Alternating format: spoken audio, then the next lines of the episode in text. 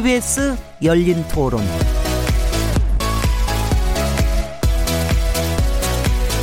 세요. 묻는다, 듣는다, 통한다. KBS 열린 토론 진행자 시민 김진혜입니다.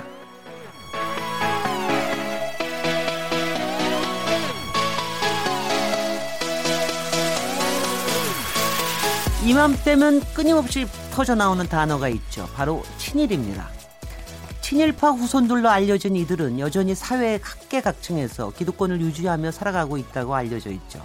2010년까지 친일 반민족 행위자 재산조사위원회에서 사무국장으로 일했던 하면서 이들의 재산을 추적했던 장완익 사무국장은 이렇게 평가했더군요.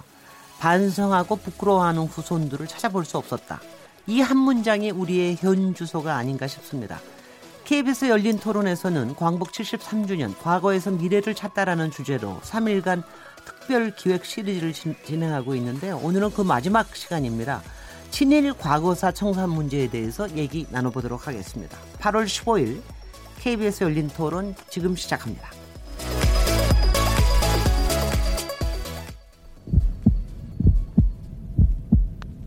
살아 있습니다. 토론이 살아 있습니다. 살아있는 토론, KBS 열린 토론. 토론은 라디오가 진짜입니다. 진짜 토론, KBS 열린 토론. 아, KBS 열린 토론 청취자 여러분께서 토론에 직접 참여하실 수 있는 방법 안내해 드리겠습니다. 오늘 KBS 열린 토론에서는 친일 과거사 청산에 대해서 얘기 나눠볼 텐데요. 한국 사회에서 친일 청산이 제대로 이루어지고 있지 못한 부분은 어디인지 그리고 계속되는 건국절 논란까지 여러분의 생각을 문자로 보내주십시오. 샤프 9730번으로 참여하실 수 있고요. 단문은 50원, 장문은 100원의 정보 이용료가 붙습니다. KBS 모바일 콩 그리고 트위터 계정 KBS 오픈을 통해서도 무료로 참여하실 수 있습니다. KBS 열린 토론은 매일 0시 5분에 재방송되고 팟캐스트로도 들으실 수 있습니다. 청취자 여러분의 날카로운 시선과 의견 기다립니다. 자, 그럼 오늘 어, 친일 과거사 청산이라는 주제로 함께 토론하실 패널분들 소개해 드리도록 하겠습니다.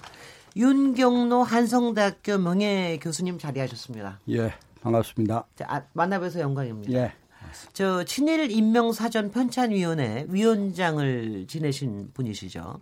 어, 방, 방학진 민족문제연구소 기획실장님 나오셨습니다. 예, 반갑습니다. 방학진입니다. 네. 오창익 인권연대 사무국장님 나오셨습니다. 네, 안녕하세요. 전우영 한국학 중앙연구원 개건 교수님 나오셨습니다. 네, 안녕하세요. 제가 평소에 여기저기 여러 방송에서도 많이 듣고 팟캐스트로도 많이 듣고 또 트위터에서도 굉장히 많은 이제 트위터 보고 그러던 분들을 오늘 이 자리에서 뵙게 돼서 제가 영광입니다. 그리고 오늘 또 친일 과거사 청산에 대해서 이런 주제로 또 만나뵙게 돼서 더 반갑고요. 제일 첫 번째 질문이요. 그러니까 항상 이렇습니다. 바로 이맘때만 하고 나오는 이건데 73주년입니다. 이번에 광복절.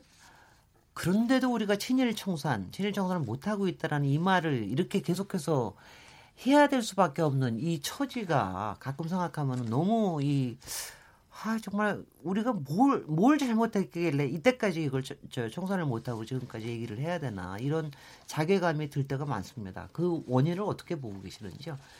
윤경남 교수님께서 먼저 시작을 해 주시죠. 예, 어, 친일 청산 문제가 이게 73주년을 맞는 이제 광복절 현재 이렇게 또 논의가 되는 것은 시작이 반이라고 우리가 해방을 45년에 맞고 그리고 48년에 이제 대한민국 정부가 수립되면서 사실 그때 했어야 네. 아, 아 그때 해결했어야 됐을 문제를 이렇게 너무 끌어오다 보니까 이제 70년이 지난 오늘까지도 이 문제가 이렇게 사회적인 그런 그 이슈거리가 되고 있는데 사실 8.15 이렇게 경축 73주년 맞는 날에 사실 이 친일 문제를 다룬다는 건 어떻게 보면 참 굉장히 그 좀 자괴감이 들 정도로 네. 아, 이런 문제가 이제는 우리 사회에서 좀 아, 극복되고 청산됐어야 되는 문제가 아닌가. 이 문제를 다시 논의한다는 것에 대해서 어, 이렇게 썩 마음에 이렇게 에, 편하지는 않습니다. 네. 예. 전유영 교수님 어떻게, 어떻게 보십니까? 어, 좀 영어가 다소 이제 시민 여러분들을 좀 혼동스럽게 하는 부분이 있는 것 같아요. 친일이라고 하는 게 지금 청산할 수 있는 거냐? 그러니까 무슨 얘기냐면 친일파 청산이냐, 친일 문화 청산이냐 이런 건데요. 이미 이제 광복 73년이잖아요. 네. 그러니까 그 당시에 친일 행위를 했던 사람들 중에 살아있는 분은 이제 거의 없어요. 살아있는 사람 거의 없고요. 어, 그 후손한테까지 책임을 묻는 거는 이제 나중에 또 토론 때도 말씀드리겠습니다만 일단 좀 연좌제의 혐의가 있죠. 네. 그래서 문제는 이제 인적 청산의 타이밍은 지금 윤경래 교수님 말씀하신 대로 좀 지난 지난 거죠. 인적 청산을 할래 할 수가 없게 돼 버린 부분들이 좀 있고요. 문제는 이제 그 식민지 지배 기간 동안에 형성되었던 우리 사회의 좀 그러니까 정속적이거나 굴욕 굴종적이거나 또 잘못된 이런 문화들을 청산하는 것 그것이 이제 그 과제인데 뭐 여러 차례 또 기회 있을 때마다 이런 과제를 정부나 또는 사회 각계에서 인지하고 얘기는 해왔습니다만은 아직도 미흡한 부분들이 많이 남아 있어서 또 이런 문화가 청산되지 않으면 어 과거 이제 친일파 또는 이제 그 친일 행위를 했던 사람들의 후손들이 누리고 있는 어떻게 보면 이제 부당한 권리 이런 것들에 대해서 제대로 볼 수 없기 때문에 좀 과제를 좀 넓혀서 친일 청산이라기보다는 식민지 잔재의 완전한 청산 이런 음. 문제로 이야기를 하는 것이 더 맞지 않을까 그렇게 음. 생각을 합니다. 네. 저 방학진 교육실장님께서는 민족 문제 연구소에서 특히 네. 어 저희 친일, 전공 분야죠. 네네. 네. 특히 친일파 그러니까 인물 청산에 대해서 이제 네. 굉장히 많이 청산이라고 얘기하기보다는 이제 네. 기록에 대한 얘기들을 네. 굉장히 해오셨는데 어떻게 네. 보고 계십니까? 그러니까 아까 이제 전용 교수님 말씀하신 것처럼 친일 문제라고 하면 단순히 이제 한국과 일본만의 문제냐 그건 아닌 것이고 거의 혈족의 문제냐 또 그것도 아닌 것이죠. 한국적인 상황에서 우리가 일제 식민지를 겪었기 때문에 친일 청산인 것이고 그 유럽에서는 이제 그 collaborator라고 하지 않습니까? 협력자. 네. 그러니까 뭐에 대한 협력이냐? 제국주의에 대한 협력이거든요. 그러니까 파시즘에 대한 협력을 이제 통칭하는 것이고 그 파시즘 우리는 일제 파시즘을 거쳤기 때문에 일본 제국주의. 그 여기서 친일이라고 하는 건 단순히 일본이라고 하는 재팬이 아니라 재팬 임페리얼리즘에 대한 청산이라고 하기 때문에 그 보편성을 가지고 있다. 그런 보편적인 시각을 우리 시민들이 많이 가지고 있다고 생각하고요. 그래서 이제 그러면은 우리 2차 대전 이후에 식민지에서 어, 해방된 나라 중에 그 제국주의 파시즘 청산을 유일하게 못한 물적 청산, 인적 청산을 유일하게 못한 나라가 대한민국밖에 없거든요. 이거는 좀, 좀 자괴감이 들지만 기네스북 등재감입니다. 그렇지만 그렇지만 네. 네. 그렇지만 어떤 대학생이나 어떤 고등학생이 그 나이가 됐다고 해서 정신연령이 대학생 되는 건 아니거든요. 으흠. 예, 마찬가지로 대한민국 사회가 다른 분야의 많은 성장과 경제적 분야 특히 성장을 하더라도 역사적이 역사적으로는 비균일적으로 발전할 수밖에 없습니다. 특히 그것이 대단히 우울하게 부정적 어 불행하게도 역사 청산을 우리가 못한 것이 경제 분야에 밸런스를 못 맞추고 있으니까 그런 언밸런스한 부분에 대해서 우리가 국민들이 이런 계기를 통해서 한번 확인해 보고 경제적인 성장, 물적인 성장만큼이나 우리가 역사적인 성장도 한 해보자라고 하는 그런 반성을 하는 시기로서 우리가 올 8.15를 맞아서는 어떤가 싶습니다. 오창현 사무국장님은 어떻게 보고 계십니까? 근데 저는 뭐 세 분과 달리 친일 잔재 청산의 뭐 전문가는 아닌데요. 그냥 시민의 입장에서 말씀드리려고 나왔습니다. 제가 일하는 단체 사무실이 장충동에 있었는데요. 올해 1월 말까지. 장충동은 아시는 것처럼 장충단이 있었습니다. 을미 사변 때 순국한 군인들의 묘지였는데 일, 일제가 뭐 사실 그냥 쓸어버렸고요. 흔적도 없이. 그리고 1월 말에 이 사무실 이사를 해서 효창동으로 왔는데요. 효창동에 또 효창공원이 있습니다. 네. 그러니까 장충단이 그야말로 충을 장려하는 이런, 이런 곳인데 좀 이 안타깝고 정말 서러운 죽음을 기억하자는 건데 그냥 우리 시민들 머릿속에서는 안개 낀 장충단 공원만 남아 있는 상황이고 효창공원도 뭐 아시는 것처럼 백범 김구 선생님 사무이사 또 안중근 의사 가묘 그리고 이동영 선생 등 임정 요인들 묘소를 모신 정말 중요한 곳인데 제가 이사 오자마자 효창공원에 인사드리러 갔다가 정말 놀랐는데요. 가장 많이 본 현수막이 뭐냐 하면 개 목줄을 하라는 현수막이었어요. 네. 그래서 야 정말 그러니까 다른 거 뭐 물론 인적 청산을 지금 뭐 이완용이 우리 눈앞에 있는 것도 아니니까 그걸 하자는 건 아니 아니더라도 아까 우리 방학진 선생님 말씀해주신 물적 청산이라는 측면에서도 정, 정말 안타깝고 답답한 상황이다. 그러니까 첫 단추도 제대로 못 깼지만 70년 또는 73년이라는 세월 동안 우리가 도대체 뭐 했나라는 생각이 들더라고요. 글쎄 말이죠. 전 그런 차원에서 좀 여러 가지 말씀을 드리려고 합니다. 네. 네. 근데 말씀하신 김에 네. 얘기 먼저 시작하시죠. 또 73년 동안 뭐 했습니까? 뭐 했기 때문에 우리가 이렇게 지금도 친일 청산이라는 말을 하지 않을래 않을 수가 없게 된 겁니까? 그러니까 효창 운동장부터 시작하죠. 효창공원에 이제 원래 정조 아들 문여세자 묘였다가 일제가 들어오면서 그걸 이제 이장을 해라. 그래서 서운흥인가 서삼릉으로 이장을 했는데 그 다음에 이제 백범 선생이 환국하고 난 다음에 글쎄 저는 인간 백범 김구의 마음을 본다면 연세 드신 분이 또 지도자로서 활동하셨던 분이 먼저 어, 앞세웠던 이를테면 이봉창, 윤봉길 이런 분들에 대해서 정말 한맺혔을 것 같다는 생각이 들고요. 네. 그래서 그분들을 잘 모셔야 되겠다는 생각은 너무 자연스러웠던 것 같아요. 그래서 네. 성균관대를 설립하신 심상 김창 선생님하고 김구 선생님하고 그분들을 모실 이제 묘자리를 찾은 게 바로 효창 공원 자리입니다.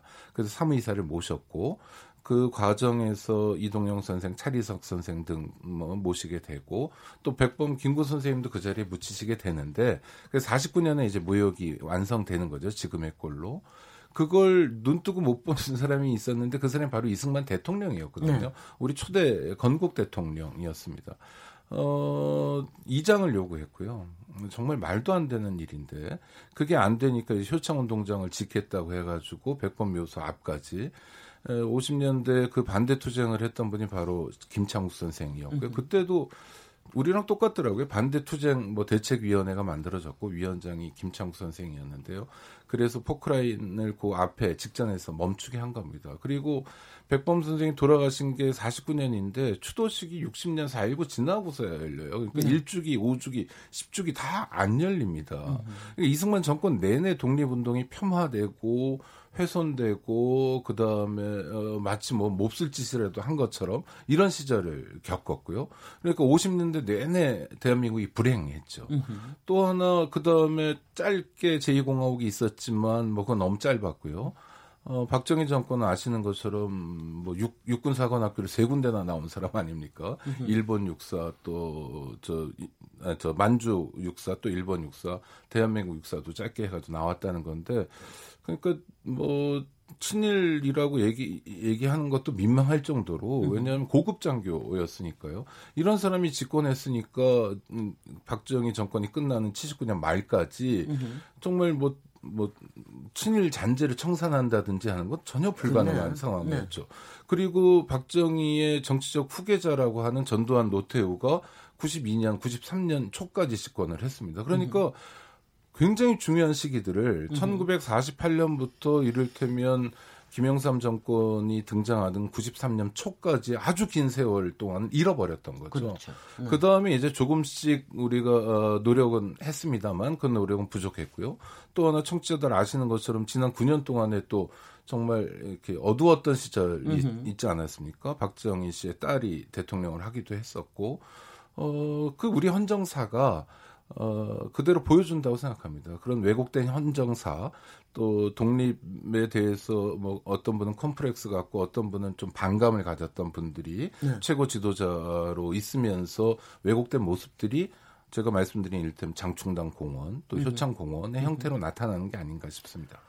아, 요 지금 저희 열린 토론하기 전에 프로그램이 있어요. 저 김 기자의 눈이라고 하는 시사 뉴스 프로그램인데 거기서 오늘 특집으로 제가 이제 오면서 쭉 듣고 오니까는 바로 반민 특위 그 부분 기간을 가지고 얘기를 하더라고요. 그러니까 저희는 아, 뭐, 저, 광복절 해방이 되고 났으면은 바로 그야말로 친일 청산에 나섰을 거라고 생각을 하는데 사람들이 잘 잊고 있는 게 3년 동안은 어, 사실은 미군정 때문에 아무것도 못했고 48년 이후로 반민 특위했지만은 뭐 기껏해 불과 1년도 제대로 못한 뭐 이거 얘기하고 있, 듣고 있으면 막 막 속이 끓습니다. 그러니까 그러고 보면은 지난 73주년이라고 그러지만 그동안 김영삼 정부까지 포함해서 한 14년 정도 그래도 친일 부분에 대해서 좀 이제 좀 얘기를 좀 하고 그랬던 시절이 있으니까 나머지 거의 60여 년을 거의 뭐 얘기를 허송세월이었죠. 네. 네. 그리고 허송세월 정도가 아니라 오히려 이렇게 네. 그렇죠. 덮, 억압되고 덮어주고 위축되는, 네. 덮어주고 뭐 이랬던 저기가 아닌가 뭐 이런 어 이런 생각이 좀 들어서 또 자괴감이 듭니다. 이렇게 듣고 있으면 전용 선생님 어떻게 보 어떻게 보십니까? 지금 뭐 문화 저 일제 강점기 문화만 얘기를 하셨지만 친일 문화의 청산 이런 얘기를 하셨지만 사실 이런 부분에서 분노가 끄, 끓는 거는 인지상정 아닙니까? 어, 지났고요.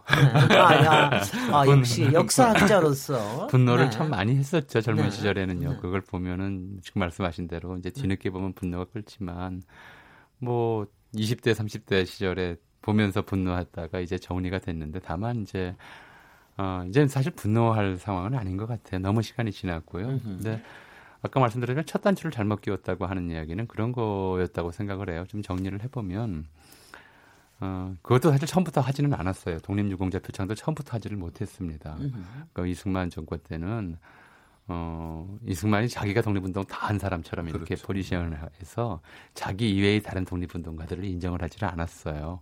그래서 이게 공교롭게도 이제 독립유공자 포, 포상이 시작된 것이 이제 5.16 이후에나 이제 또이 시작이 되거든요. 근데 한 가지는 분명한 것이 해방되면서 이제 독립운동 하다가 감옥에 간 분들은 다 풀려나요. 네. 그분들은 60년대 뒤늦게나마 독립유공자로 서훈이 되고 표창이 되고 그렇게 되죠. 네.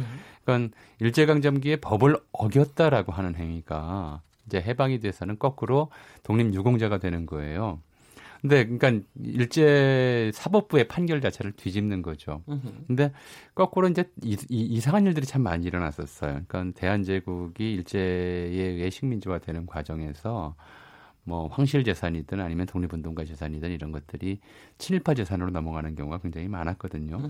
또 이게 상황이 상황이다 보니까 뭐 예를 들어 송병준이나 뭐 이원용이나 윤덕영이나 다 그런 사람들인데 부당하게 이렇게 남의 재산을 취득 빼앗아서 자기 재산으로 만들고 그걸 일본 사법부가 승인을 해줘요. 그러니까 제 소송이 걸리면 승인을 해줬다고요. 그이 재판도 사실은 어 일본 민족적 관점에서 본다면 또는 해방 이후의 상황에서 본다면 이런 제 재산권에 관한 재판도 뒤집어야 되는 게 마땅하죠. 독립운동에 대한 재판을 뒤집었다면 이 범죄자가 유공자가 되는 거 아닙니까? 독립운동가들이 일제강점기에는 범죄자였다가 해방되는 독립유공자가 되는 것처럼 일제강점기 이 사람들이 부당한 방법으로 취득한 재산들에 대해서도 다시 원점으로 되돌려 놨어야 했어요. 네. 그러니까 이제 반민특위라고 해서 국민권 제한이나 이런 문제뿐만이 아니라 재산권에 대해서도 전면적인 이제 재조사, 재검토가 필요했던 상황인데 어, 아시다시피 일단 좀그 사유재산권 보호라고 하는 원칙을 너무 앞세우는 바람에 앞세운 탓에 그 문제는 전혀 손을 대질 못했죠. 그런 것으로 인해서 그게 이제 지금 뭐, 어, 말씀하신 대로 세월이 흐르면서 일제강점기에 에, 일본에 협력한 대가라 또는 일본의 어, 사법부의 지원 하에 부당하게 취득했거나 빼앗은 재산들을 실제로 재산으로 삼아서 그걸 발판으로 후손들에게 일반 사회적 자산을 좀 넘겨준 거잖아요. 네. 이런 문제들이 거듭되고 대를 잇다 보니까 지금쯤에 와서는 늘 그렇게 얘기 나오죠. 독립유공자 후손들은 계속 어렵게 살고 네. 친일파 후손들은 어, 떡성거리면서 산다. 이게 여기에서 이제 부정의함, 부도덕함, 불의함 이런 것들을 국민 일반이 느끼는 거잖아요. 근데 지금에 와서는 사실 이거 손을 대기가 굉장히 어려워요, 현실적으로는. 그래서 그게 좀 이제 시- 세월이 앞으로 더 흘러도 이런 문제들이 어, 속이 시원하도록 예를 들어서 우리 국민들이 속이 후련하도록 또 이제 어, 앙금이 없도록 안- 남지 않도록 실제로 해결할 방법은 앞으로는 없을 거다. 그래서 네. 이제 다른 각도에서 문제를 제기하자 이렇게 말씀을 드렸던 거죠. 네. 저 유- 윤경로 교수님. 예. 전우영 교수님께서 말이죠. 뭐 역사학자이시긴 하지만 윤경로 교수님 앞에서 이 원로 앞에서 아니, 뭐 뭐 이제 같이- 역사적인 같이- 같이 늙어가는 관용을 관용을 아주 크게 키우신 양 이렇게 얘기를 하시는데 윤경로 교수님 그, 그, 그럼에도 불구하고 지금 뭐 어, 지금 젊은 세대에게도 그렇고 예. 어떤 점에서 이른바 저 친일 문화든 아니면 뭐 친일 인명이든 뭐 이런 것들을 알리고 또 다시 곱씹고 해야 되는 어떤 이유가 있을까요? 예, 우선 이제 그 아까 우리 전 교수님이 그 친일과 친일파 문제 이제 그런 얘기를 하셨는데 사실 우리 그 친일명 사전을 어, 편찬할 적에도 우선 그 책 제목을 어떻게 할 거냐. 네네. 그때에 참 논란이 많았습니다. 어, 그 엄밀히 말하면 아까 우리 방 시장 말씀하신 대로 이게 일종의 부일이죠, 부일. 음흠. 친일이라기보단 친일이나 친일파 그 얘기는 걔뭐 개항된 후에 우리가 친일파만 있었던 게 아니라 친파도 있었고 친러파도 있었고 친청파도 있었고 그러니까 그 자체는 큰 문제가 안 돼요. 그러나 이제 우리가 일제 강점 당하고 국권과 주권을 다 강점 당한 이후에 어 에 있었던 어, 분 그때 거기에 협력했던 분들을 그걸 뭘로 이제 그 어, 불러야 올 것이냐. 근데 그게 여러 논의가 있었지만 역시 우리 역사화된 용어가 친일 내지 친일파 문제 아니냐. 이제 그래서 결국 친일 명사전으로 돼 있는데 어, 이렇게 이제 세월이 갔으니까 이제는 그런 친일 어떤 그 잔재에 대한 이야기를 어, 해야지 이제 친일 파라 친일 인물에 대한 이야기를 하는 거는 이젠 세월이 많이 갔으니까 이 정도였으면 되지 않느냐 이제 그렇게 아까 우리 전 교수님 얘기가 얼뜻 그렇게 들리는 것 같은데 네. 에, 저는 거기에 어, 원칙적으로 동의합니다. 이제 세월도 많이 갔고 우리 문화 속에 우리 역사 속에 그리고 우리 정신사 속에 남겨 있는 친일의 잔재 이런 거를 좀 그좀 그, 뿌리를 뽑아내는 일 이런 것들이 앞으로 우리 역사학계나 아, 또 뭐 우리 국학 분야에서 이제 이루어질 거 이루어져야 된다고 하는 데는 저는 전적으로 동의를 하는데 그러나 지금 정치나 경제나 우리 사회의 지도력을 갖고 있는 그 사회 구성 속에 보면 아직도 그런 친일에 그분들이 뭐 그때 그 친일했던 분들은 이제 다 돌아가시고 어 좀 생존해 있지 않지만은 그런 어떤 인맥적인 그런 것들은 아직도 여전히 존재하고 있지 않느냐. 예. 또 그러하기 때문에 오늘도 우리가 이 자리에서 이, 이런 문제를 논의하는 것 같기 때문에 저는 이 문제는 친일 인명사전을 낸 것으로서 끝나는 건 아니고, 어, 말하자면 역사라고 하는 것이 당대 잘 먹고 잘 살고 출세했다 하더라도 그것이 정의롭지 못하고 정당하지 못했다면 그 행위는 훗날 세월이 아무리 흘러도 결국 역사적으로 심판되고 청산의 대상이 된다라고 네. 하는 그런 역사적 교훈이라고 할까 그런 것들은 여전히 필요하고 또 후손들에게 그런 의식을 넣어줘야 우리가 지금 지금도 우리가 뭐 지금 통일 얘기를 하고 남북이 전에보다 많이 가까워지고 있습니다만은 역시 우리는 에, 참 강대국에 쌓여 있는 그런 작은 나라로서 어떤 민족에 대한 주체적인 주인 의식 어, 그런 거에 대한 거는 역사 교육을 통해서 쭉 갖고 있어야지. 네. 어, 그렇기 때문에 이제 이런 친일 문제를 어, 때때로 어, 이야기하고 다시 경정을 울려주고 재인식하게 하는. 그런 필요는 늘 있지 않느냐 이렇게 생각합니다. 네. 아마 방학진 교육실장님 민영문제연구소에서 네. 하는 일이 바로 그런 일들이 네네. 아닐까 싶은데요. 네네. 근데 요새 젊은 그 후배들, 젊은 시민들 어떻습니까? 이런 문제에 대한 인식이나 이런 것들이 뭐 좀 강한 편인가요? 많이 과거에 이제 이제 전영 선생님이나 오창희 선생님이나 뭐 저도 비슷하게 우리가 분노였잖아요. 네. 답답한 현실에 대한 분노였다면 지금은 젊은 친구들에 대한 역사에 대한 관심은 분노보다는 어 왜 내가 이런 걸 몰랐지? 뭐 이런 시대가 있었네? 네. 라는 것 같아요. 네. 이제 87년도에 우리가 거리에서 외쳤던 함성은 호원철폐 독재, 독재 타도였고 30년이 지나서는 나라다운 나라 적폐천은 아니었습니까? 구호는 다르지만 관통하는 내용은 똑같다고 봅니다. 으흠. 이 30년간의 구호는 다르지만 이것을 어떤 관통하는 것이 있냐라는 것을 해석해주고 설명해주고 그 으흠. 당신들이 바로 30년 전에 그 사람들이라고 설명해주는 것이 역사학자들의 도리고 의무라고 생각하거든요. 네. 역사는 기본적으로 실패 학문입니다. 실패한 게 많이 많아야지만 역사학자들은 먹을 거리가 생기는 거거든요. 예를 예를 들어서 예. 아, 예. 예, 반민특위 네. 얘기 나왔는데요. 네. 아, 그러면 왜 지금 우리가 사- 반민특위가 올해 이제 70주년인데 아무도 기억하지 않고 기념하지 않지만 민족문제연구소만이 지금 기념 사업을 하고 있습니다. 예. 올해 9월달, 10월달에 준비되어 있는데 기억하려고 하는 것.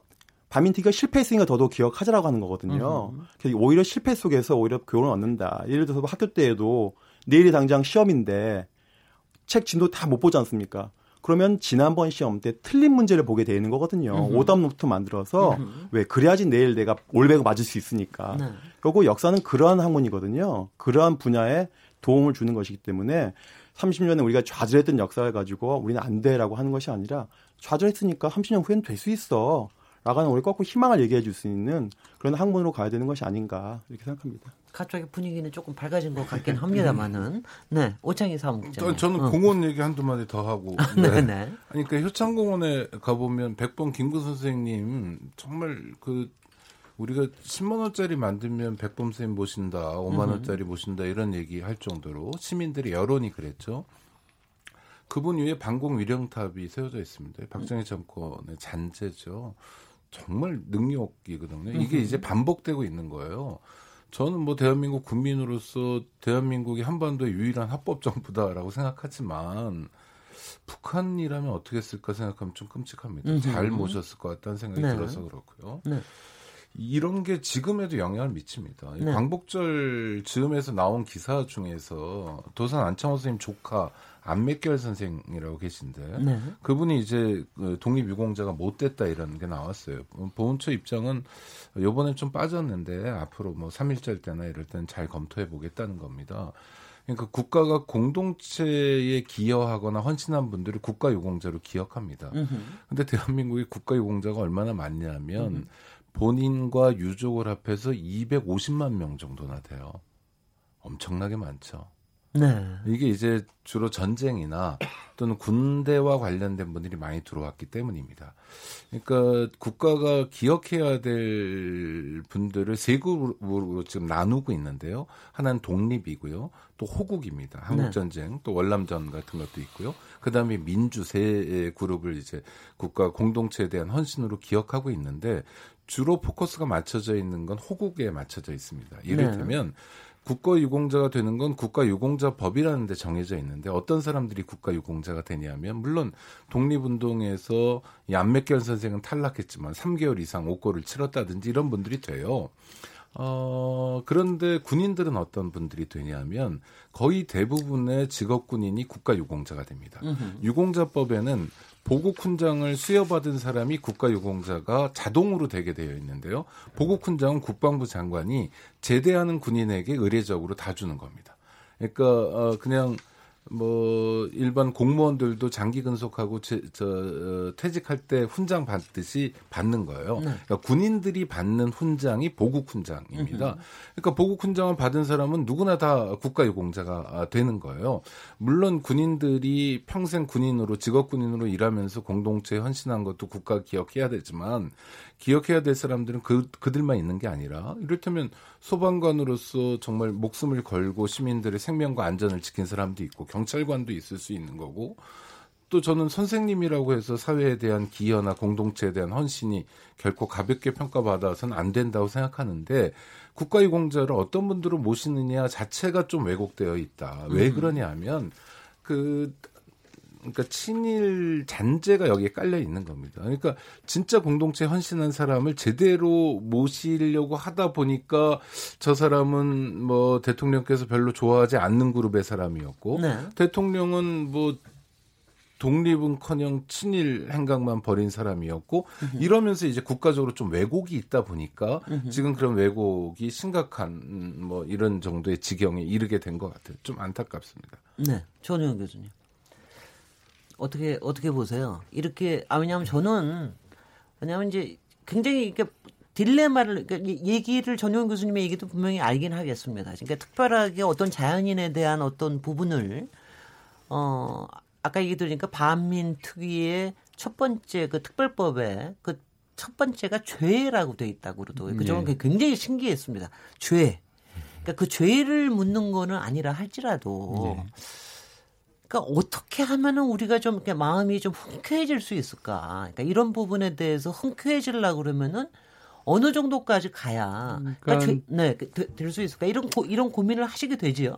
그러니까 이 문제가 네. 지금 이제 말씀하신 것처럼 네. 예컨대 국립묘지 또 기존 서훈대 상자 뭐 다 재조정을 하려고 그러면 네. 엄청난 사회적 갈등과 혼란을 유발할 거예요. 그래서 어떤 사람은 시원하지만 어떤 사람은 억울하다고 얘기를 할 거고 이런 문제들이 있기 때문에 그 전제를 먼저 우리가 확인하는 게 필요하다고 생각하거든요. 음.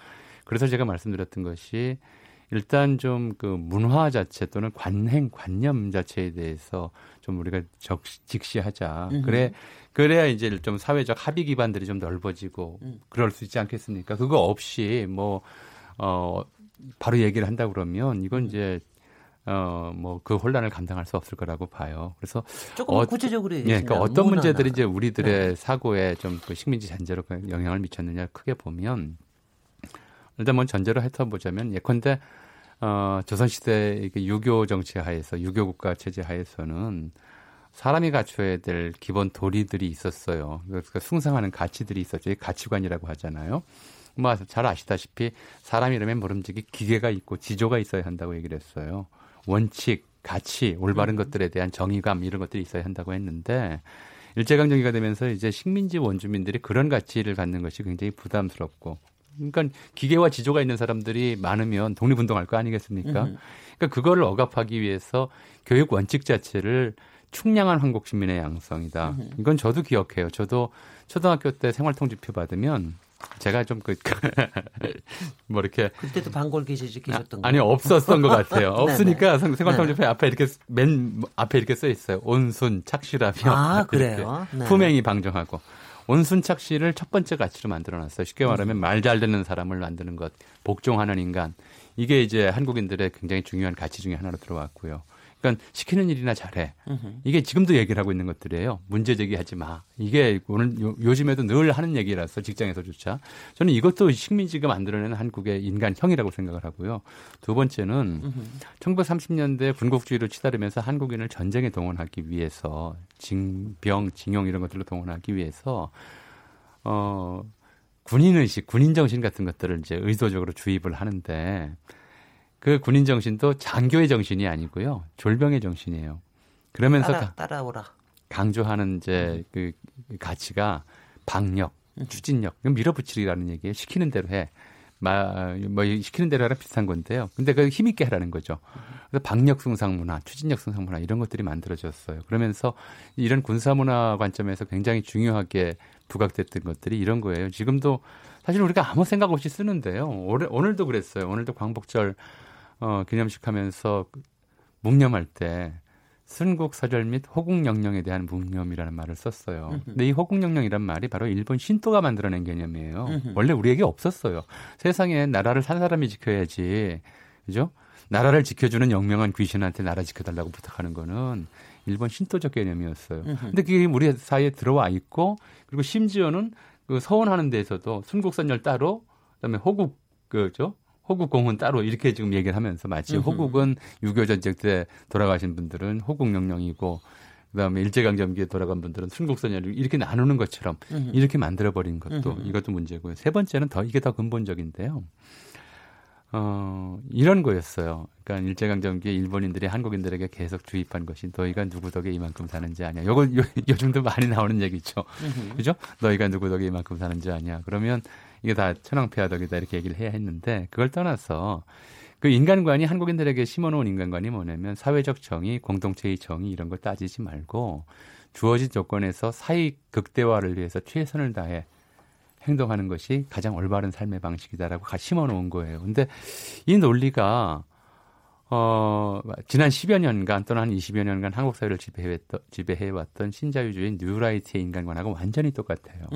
그러니까 공동체의 정의나 타인과의 연대, 배려 이런 거 생각하지 말고 내 이익을 위해서 주어진 조건에서 최선의 노력을 다해서 합리적 선택을 하는 것이 올바른 인간관이다라고 생각하는 거죠. 이런 것들을 우리가 짚어낼 수 있어야 돼요. 그래서 그걸 좀 어, 공동체 전체가 어, 성찰적으로 사유할 수 있어야 되거든요. 근데 자, 자세히 보면 우리 사회가 많이 이제 역사학계도 노력을 하고 지금 뭐 민족문제연구소 같은 곳에서도 굉장히 지속적으로 친일 인명사를 만들고 해왔지만 한국 사회에 남아있는 언어, 문화, 관습, 관념에서의 식민지 잔재에 대해서 음흠. 제대로 연구를 해본 게 하나도 없어요. 네. 대개 자체가 네, 없어요. 네. 전 선생님 예. 아니 네, 오창- 한참을 오- 말씀하셔서 네, 네. 아니, 저는. 지금 말씀하시는 음흠. 전 선생님 말씀하시는데 다 동의하고요. 음흠. 아니 연구 있죠. 뭐 저 고대 일문과 교수님이 일본어에서 온 우리말 사전 냈는데 뭐 그 뭐 등재어가 7만 개고 그건 뭐 근대랄까요? 이른바 근대라는 걸 일본을 통해서 왔으니까 굉장히 많은 단어들 뭐 학교에서 배우는 온갖 단어들이 다 뭐 일본에서 온 말인데 하여튼 그게 아니라 전 앞서 국가유공자 말씀드렸을 때 전우영 선생님이 이제 엄청난 혼란이 있을 거다. 근데 혼란이 있더라도 정리하고 나, 나가야 되는데 이를테면 국립묘지 하나 말씀드리겠습니다. 네. 지금 대한민국에 여러 개의 국립묘지가 있는데 에, 여기에 현재 묻혀 있는 사람이 몇 명이냐면 27만 명입니다. 네. 그건 그렇다 쳐요. 어, 여태까지 감당을 했으니까. 경남 산청에도 국립묘지가 있고 지금 제주에도 국립묘지를 새로 짓고 있습니다. 저 750곳째. 아, 문제는 근데 우리가 알만한 대, 많은 분들이 국립묘지에 묻히지 못하셨어요. 아까 말씀드렸던 백범 김구 선생님. 안중근 의사는 가묘지만 해도 국립묘지에 못 가셨고요. 윤봉길, 이봉창, 뭐 백정기 누구도 못 갔습니다. 전태일, 박종철, 이한열처럼 민주화에서 정말 누구도 부인할 수 없는 희생을 당하셨고 또 새로운 흐름을 만들었었던 분들도 국립묘지에 못 갔습니다. 더 큰 문제는요. 지금 국립묘지 안장 대상자 살아계신 분들 중에서 국립묘지에 갈 대상이 되는 분이 43만 명입니다. 수용이 불가능합니다. 네. 그리고 국립묘지는 지금도 매장 방식을 고집하고 있어요. 뭐 일부 위패가 들어가는 데가 있는데 이천 호공 같은데요.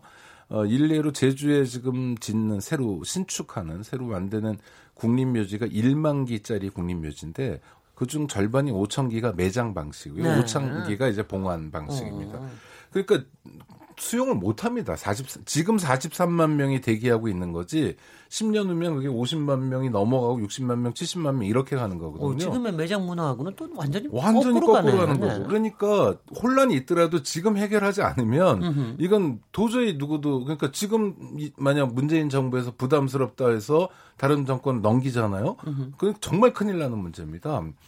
왜 이렇게 됐냐 하면 국립묘지가 뭐 프랑스 빵떼형 같은 경우 얘기 많이 하는데 빵떼형은 뭐 어, 어떨 때는 5, 60년 동안 한 명도 들어가는 적이 없기도 하고 어떨 네. 때는 뭐 1년에 몇 분씩 들어가기도 하고 돌아가신 다음에 한참 뒤에 들어가기도 하고 그래서 정말 국가가 공동체에 헌신한 분들을 기린다라는 모습에서 어, 제대로 품격을 보여주고 있는데 우리 국립묘지는 첫 번째 특별한 성격이 에, 사실상 국군 묘지입니다. 네. 그래서 군에서 10년 이상 근무한 사람은 누구나 전역했든 퇴역했든 면역이건 간에 국립묘지에 안장될 자격이 있어요. 그러니까 아, 아까 말씀드린 것처럼 군인은 전부 다 국가유공자이고 군인은 전부 다 국립묘지 안장돼야 되느냐? 물론 군인들의 헌신을 기억한다 하더라도 그 헌신을 기억하는 것이 꼭 국립묘지여야 하는가?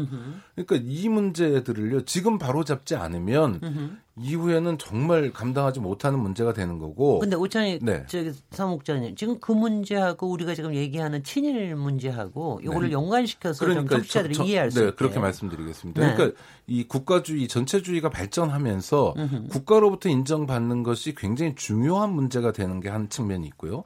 또 군인들의 지위가 굉장히 높아진 게 또 한 측면이 있습니다. 그러니까 일제 시대가 전쟁을 벌이면서 이제 군사 문화라든지 그래서 국가가 가장 기본적으로 국가가 해야 될 게 뭐 국민의 생명과 안전을 지키는 일도 있습니다만 잘한 사람 상 주고 잘못한 사람 벌 주는 건데 상벌이 국가의 굉장히 중요한 기능입니다. 근데 이 기능에서 대한민국이 상당 정도 실패하고 있는 거죠. 그러니까 상을 받아야 되고 제대로 모셔야 될 분들은 제대로 모시지 못하고 있고 국립묘지에 심지어 친일 분자들도 들어가 있으니까요. 그다음에 벌을 제대로 줘야 될 사람들 벌을 주지 못했고 그것이 1945년 상황에서 멈춘 게 아니라 1945년에 광복이 되고 48년 이후에 대한민국이라는 나라를 운영해 가면서도 지금 우리가 감당할 수 없을 만큼 이렇게 이상한 꼴에 와 있다는 거죠. 그러니까 이게 일제 강점기가 우리에게 준 친일 잔재인 겁니다. 그리고 음. 사실 기득권 측면에서 보면 그 반민 특위의 실패와 더불어서 당시에 뭐 검경 어, 장악한 것도 상당한 친일파들이 좀 향악을 했고 경제계는 말할 것도 없고 음. 그다음에 상당히 정치 분야에서도 사실은 뭐 거의 친일파들이 상당히 득세를 했기 때문에 그들이 가진 가치가 끊임없이 반영이 됐고 또 그들이 가진 뭐 부분들이 굉장히 이제 강조가 되는 뭐 이런 이런 또 역사를 또 밟아온 것도 같습니다. 네, 네. 방학진 기획수장님. 네, 네. 그래서 아주 그 의미심장한 말을 그 미 군정 당시에 경찰 책임자 윌리엄 마그린이라는 경찰 책임자가 있거든요. 미 군정 시기에 경찰 책임자죠. 이분이 아주 그 의미심장한 말을 합니다. 그 당시에도 우리 민중들이 항의를 했죠. 왜 미 군정은 해방군으로 들어왔다고 하면서도 일제시대 때 친일파들을 지금 미 군정의 경찰로 등용을 하느냐 항의가 많았지 않습니까? 그에 대해서 윌리엄 마그린, 마그린이 그 당시에 서울신문하고 인터뷰할 때 이렇게 얘기합니다. 뭐라고 얘기했냐. 미 군정 입장에서 일제시대에 조선인들이 일본을 위해서 복무했다. 음. 그런 충실한 복무자들을 미 군정이 쓰지 않는 것은 불합리하다.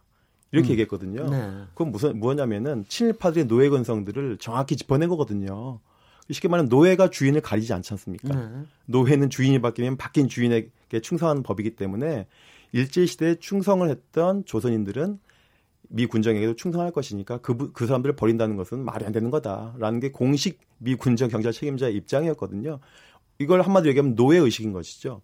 그 노예 의식이 지금 우리 관료 사회에 기술적, 기능적 테크노크라스로 남아 남아 있는 거죠. 쉽게 말하면 위에서 상명 하복, 까라면 까, 어, 시키는 거 잘하면 좋은 공무원. 네. 쉽게 말해 영혼 없는 공무원이 그때부터 만들어지는 거거든요.